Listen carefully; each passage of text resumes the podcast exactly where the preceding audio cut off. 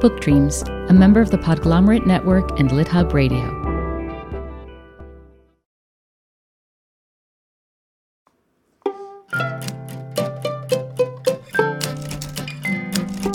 Hello, and welcome to Book Dreams, the podcast for everyone who loves books and misses English class. I'm Julie Sternberg, and I'm a children's book author. And I'm Yvio Hallam. I'm also a children's book author. In each episode of this podcast, we use books as a way to explore questions that fascinate us. And in this episode, we consider what have dream experts learned about the importance and meaning of dreams?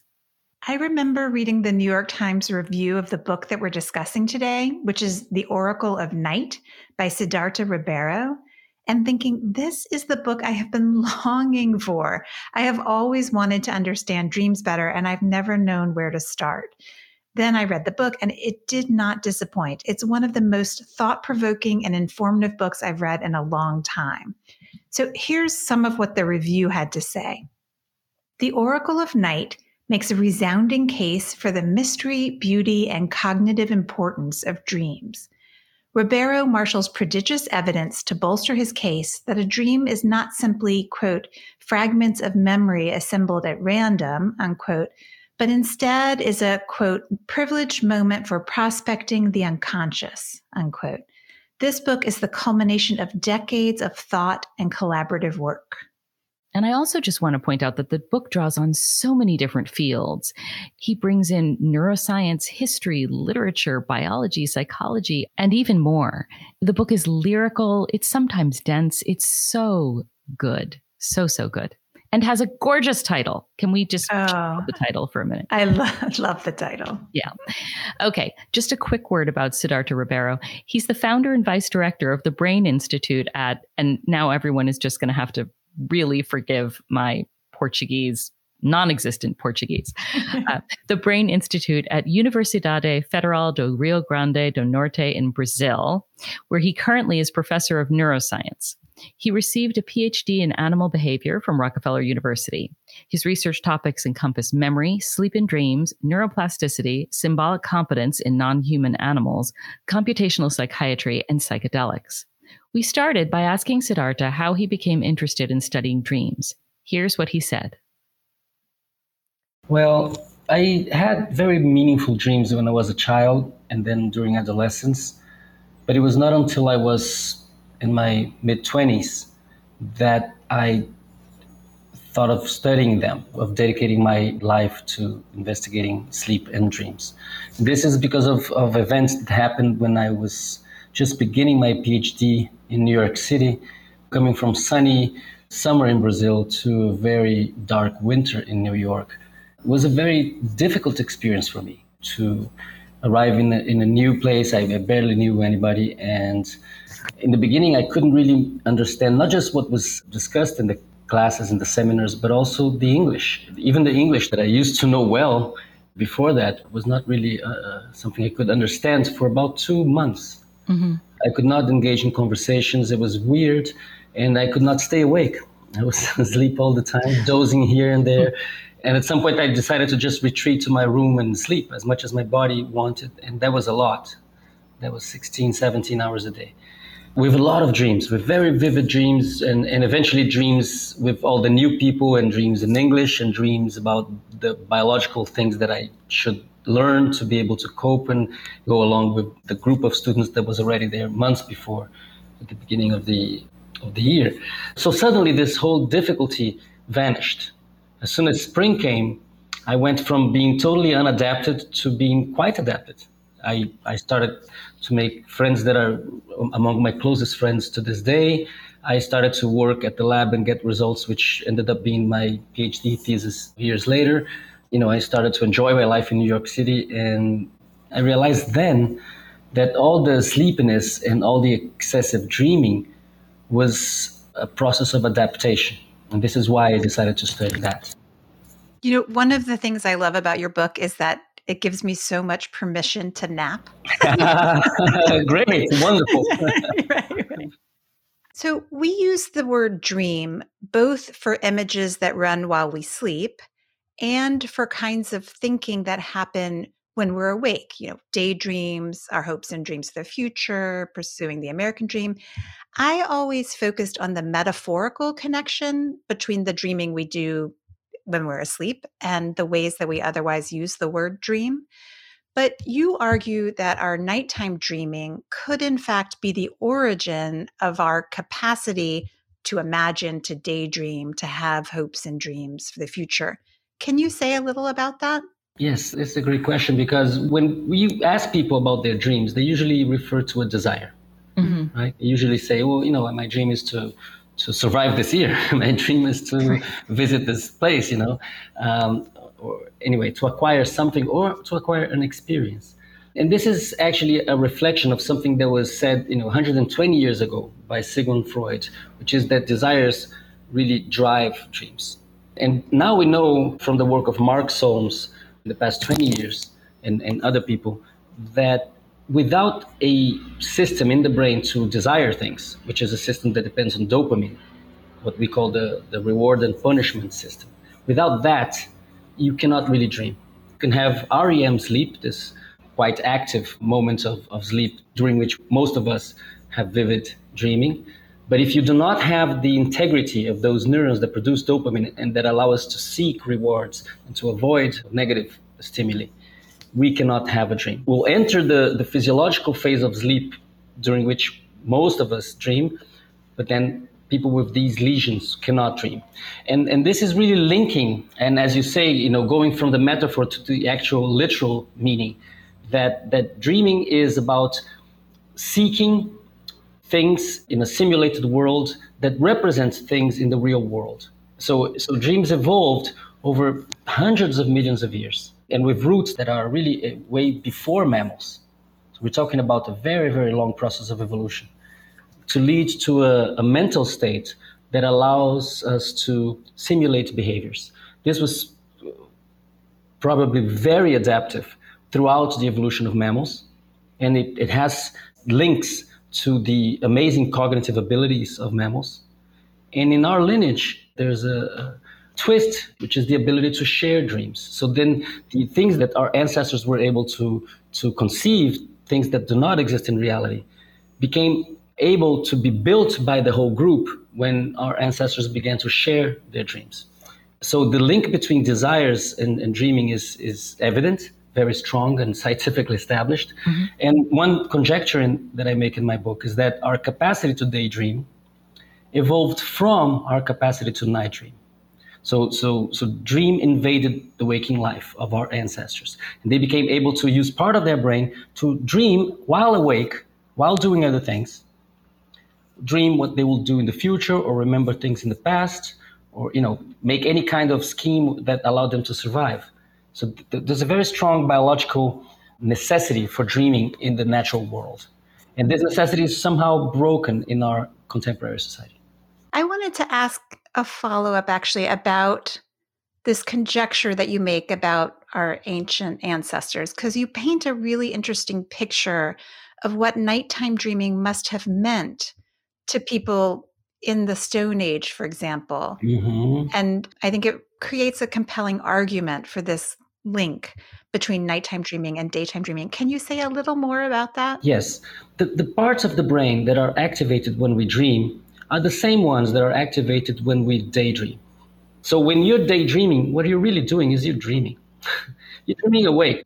And, and the capacity to do those things at the same time was obviously adaptive, obviously of cultural importance. Right? Imagine we are a group of, of Homo sapiens uh, 40,000 years ago and we are worried about you know the invasion of the Neanderthals. Actually, it should be the, the other way around.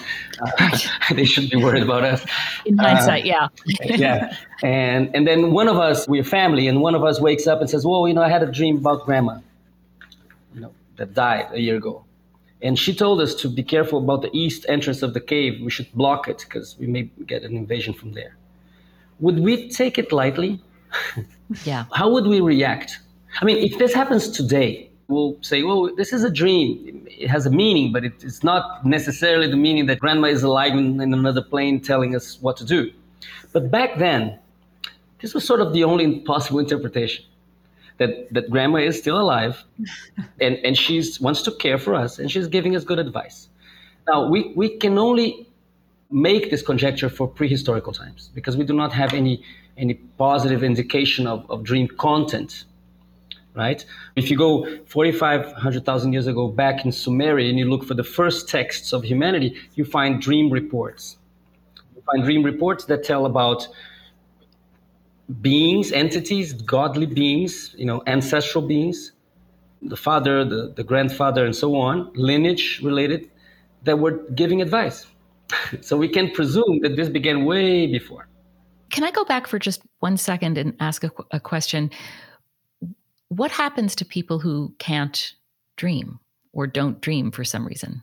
So we need to distinguish two two kinds of things here. One is people that say they don't remember dreaming which is most people nowadays, unfortunately, sadly. Recollection of dreaming, not about dreaming itself. People with a little bit of training, a little bit of attention to dreams and to the necessity to record them properly, they will recover the ability to remember the dreams all right. Any person can, can relearn that because this is a very natural, spontaneous behavior. Mm-hmm.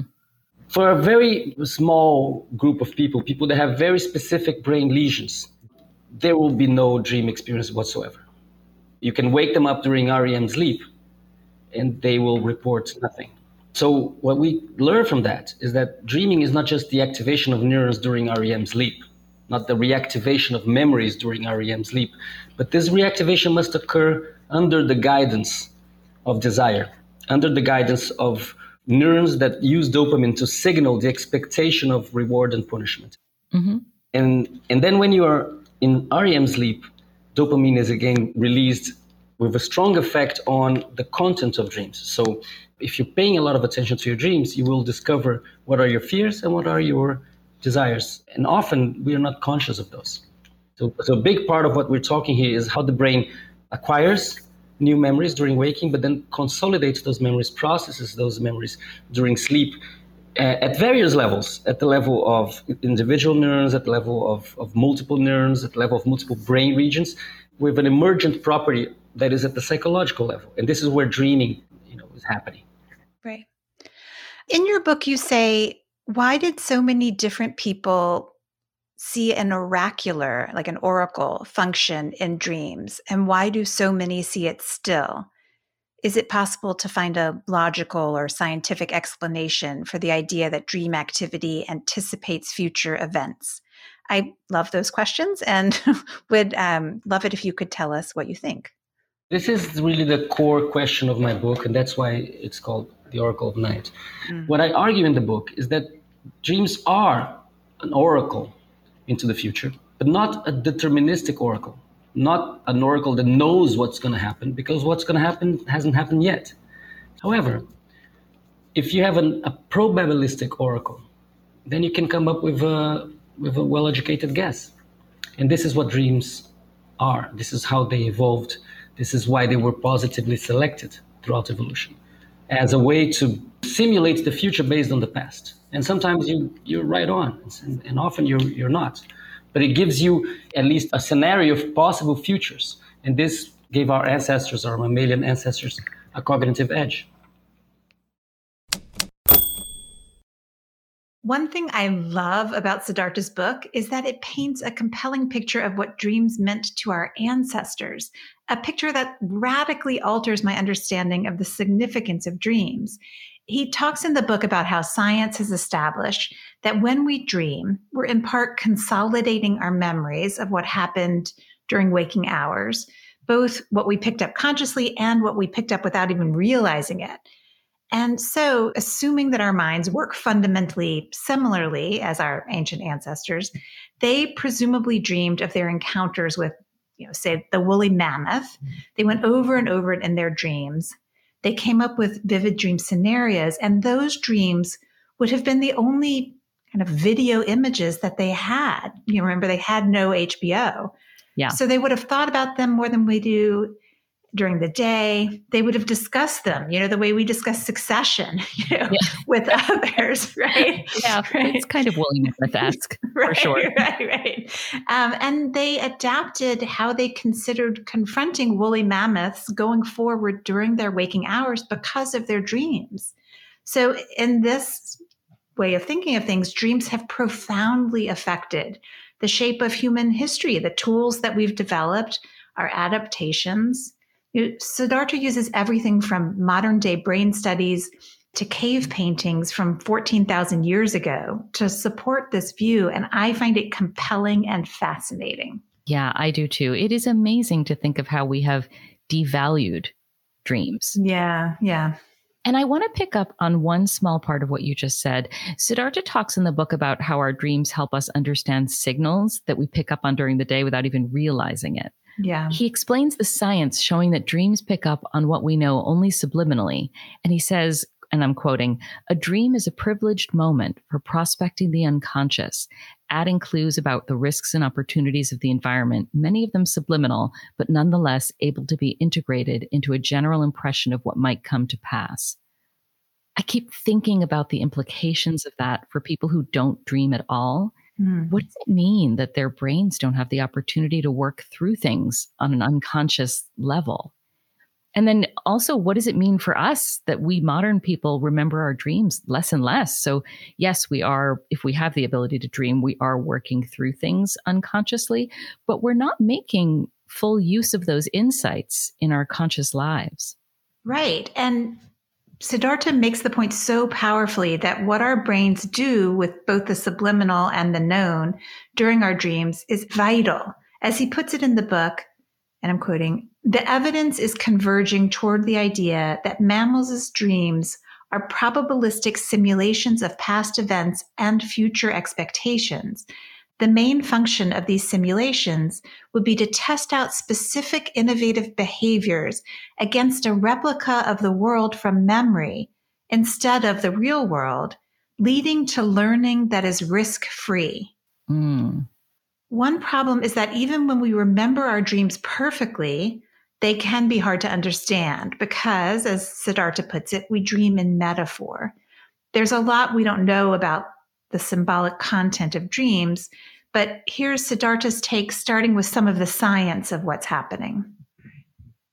One thing we know is that dreams are hyper associative.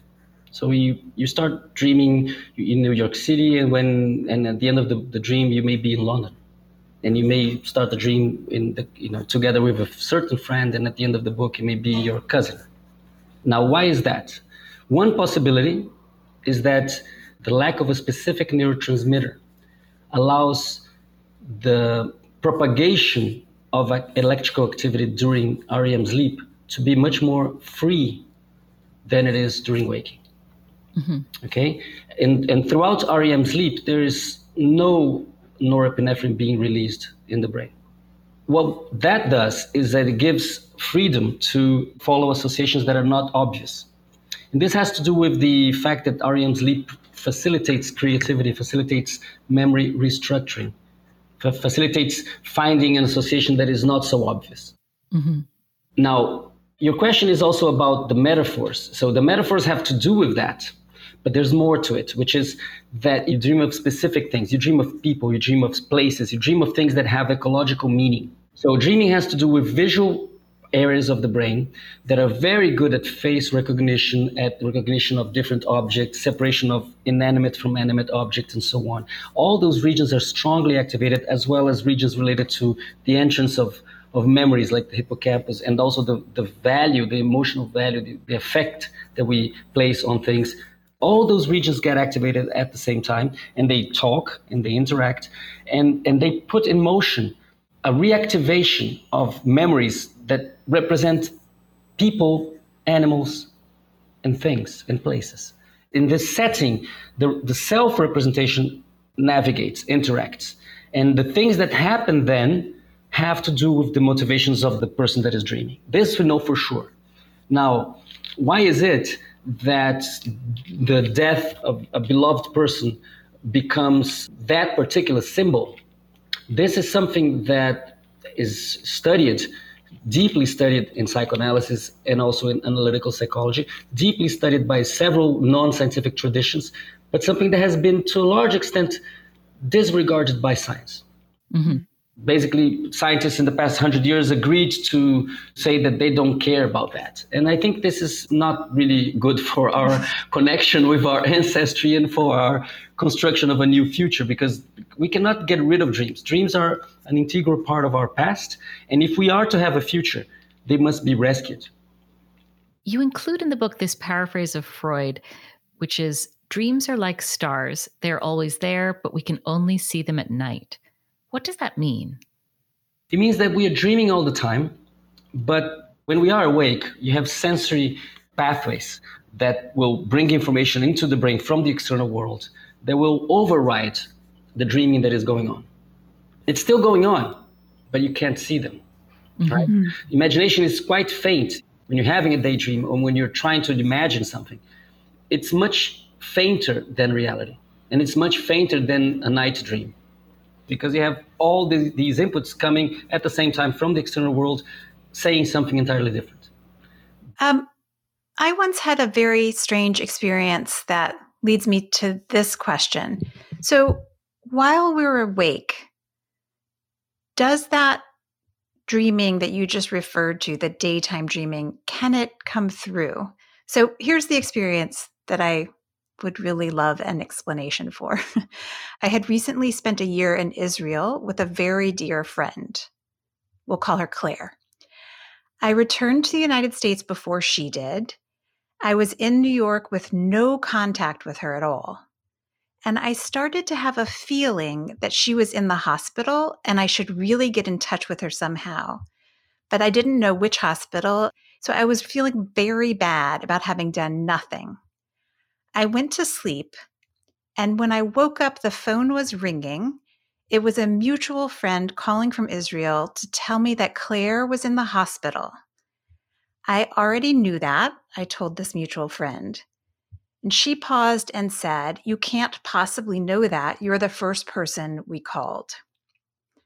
So I, I very rarely talk about this moment because it's so inexplicable.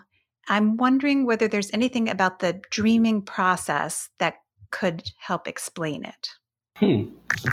Quite interesting report. Can I ask a few questions? sure, sure. was she in the hospital for something that was accidental or some disease that was developing? No, beforehand? she was in the hospital for a condition that she had had since she was born that was flaring up. And you knew about that? I did know that she had the condition. I didn't but know didn't that it symptoms. was flaring. She didn't have right. symptoms when you left. Right. So, you know, uh, we clearly have two possible interpretations, right? First one is dreaming is more than a probabilistic oracle. It can also be somehow related to future events or events that are happening at the same time, but you're, you're not physically connected to them. This is what most people will believe when you, when you tell them a story like this, right? Mm if Claire was not your friend, if you didn't know her, and if you didn't know she had a condition, I would place my bets on this kind of interpretation.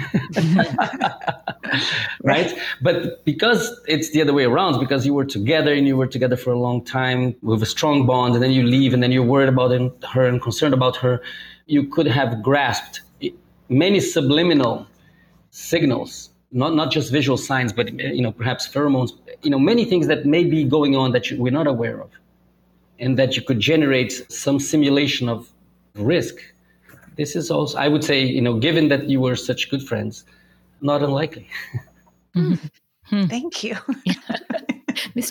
Mystery kind of solved. Well, no, I don't want to say that. Huh? I didn't say that. no. Well, mystery further explored. How about that? Good, good. Yeah. yes. You write about classic plots to dreams that I think everybody can relate to. So we dream that we're naked when we're not supposed to be naked, or we're unprepared for a test, which is my personal nightmare over and over again, or we've lost our teeth, or we're searching for someone and we can't find them. Do dream researchers assign particular meanings to these classic plots? And why do they seem to be universal? Ha. Huh. Well, I, no, I don't think so because there is no universal meaning meaning is is something that we agree upon. So if I dream about a shark and I tell you about that, before you make any interpretation of the dream, you need to know what sharks mean to me. Mm-hmm. Well, having said that, there are many common things in our dreams. There are motifs, and these motifs they are related to our shared experiences. We were all born, we were all taken care of, and we all became teenagers, and then we all, you know. So these things are things that we share, and they are reflected in our dreams. There's this very strong continuity between the waking life and the dream life, and this continuity has to do with the daily activities, but it has to do also with these major transitions in our lives. I, I think that we are starting to have a maturation of neuroscience and psychology and cognitive psychology so that we can go back to those complicated questions. mm-hmm. You know, I think that there's been a divorce between the biomedical sciences and depth psychology that has been very detrimental to us gaining more introspection because now we know a lot about the brain, but we still know little about how the brain relates to the mental objects that are really what matters to us, right? Mm-hmm. These, these are the objects with, with which we deal every day when we are awake and also when we are dreaming. Uh, and I think in the past 20 years, and this is something I go at length in the book, is we really started to chart this territory and to create these connections and to be able to understand, for example, that our minds are not inhabited just by ourselves. They are inhabited by, by a plethora of creatures of the mind, right? Representations of beings that exist in real life or, or not, uh, that are really our mental ecosystem that were so important for our ancestors and should be very important for us if we only cared about them, if we pay attention to them. This would be very good for our future because by having this kind of dream work and be able to get in contact with those inner representations, we can find, you know, not just more joy and contentment, but also more empathy. Well, and, and along these lines, it seems like there's also a divorce between dream study and history. And what I mean by that is you talk in the book about how the meaning of symbols and dreams were very similar in different ancestral cultures, mm. and that the similarity is an important clue to us as we try to decipher dreams. What were some of those similarities, and what do they tell us today? Well, in general, it's all been about the dichotomy of the fight between prey and predators, the competition world, and the world of care. So, since time immemorial, our ancestors had to deal with this necessity to fight what's outside the group, but also take care of those within the group. And because of that, many of our shared symbols have to do with the fear of being attacked, of being preyed upon, right? Mm-hmm. In many different cultures, if you dream about predators, this is bad omen. But this doesn't have to be so. This is where we, we need to really uh, understand that dreaming is referenced in the dreamer. Mm-hmm. If you're a hunter and if you have a dream about a predator that represents your clan, this may actually increase your motivation to go hunt. Right. So the generalization of, of dream symbols is very difficult. It has been attempted since the beginning of times in Assyria, you know, thousands of years ago, there was a, a, a book that, that, compiled many different dreams and their fixed interpretation. And this is something that still exists. People are still selling those things on the internet, but they really can't help the dreamer. What can help the dreamer do the interpretation is to pay a lot of attention, to discuss the dream report with people that are also paying attention, that care, right? And really try to make the connections. What is the meaning of this particular symbol in my life, in this moment of, of my life? in relationship to my problems, to my challenges, to my difficulties, to my fears. This kind of work, the work in the inner world, is something that has been deemed unnecessary by most people, especially people that are focused on efficiency. But I would argue that even if you're only searching for efficiency, you need to pay attention to the inner world. And the dream experience is, is perhaps the best way to do that. Can I just go back for a second and reflect on what Sidarta said about the dream that I had about my friend in Israel? No. Please. of course. of course, Please. thinking about this, right? Right.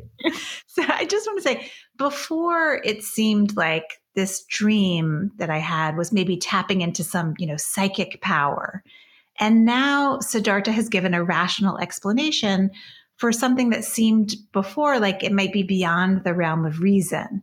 And so I might have imagined, if I had thought about it, that I might feel a loss if I got that rational explanation. Like before, I had this flash of a special power, and now that's gone. But instead, I'm feeling in awe, just awe of the power of all of our minds. Like we're noticing so much that we don't realize. We all have this ability to tap into so much more than we know, and we're depriving ourselves of it because we don't pay attention. you know, we're not even subliminally picking up on clues in the same way we used to because we're looking for yet another navy sweater on White and Warren, you know, just yeah. to choose a completely random example. And as you mentioned earlier, we've lost a connection with our dreams, even for many, an interest in them. It's possible to get that connection back. You know, Sidarta talks about things we can do to remember our dreams better. And he makes a really powerful argument that we should. Yes. I mean, there's our ability to learn and adapt, there's connection to our history. And then there's also the possibility of more joy, contentment, and empathy, which, you know, the world certainly needs more of those. Yeah. yeah. And speaking of contentment, Sidarta makes a really compelling case for the benefits of sleep, including frequent naps. So it turns out naps don't make us slothful. They help us learn and add to our productivity. So I, I say we should just get on that right away. Like way uh, more napping in our lives. Absolutely. Let's go nap. Yeah. And I think that is it for this episode of the Book Dreams podcast. Thank you so much for listening. Please subscribe if you haven't already. And if you like the podcast and think someone else would too, please rate and review us on Apple Podcasts or your favorite podcast player. As always, you can reach us at contact at bookdreamspodcast.com. We're also on Twitter and Instagram. You can find Sidarta on Instagram at Sidarta underscore Ribeiro. Many thanks to our producer, Gianfranco Lentini, and to our theme music composer, Maya Polsky. You can find Eve at eveyohalem.com and me at juliesternberg.com. And check out the podcast website, www.bookdreamspodcast.com newly newly remodeled. Oh yes we have a new website. Go check it out. Yes exactly. All right until next time happy book dreaming. Happy book dreaming. Come listen to book dreams with julie and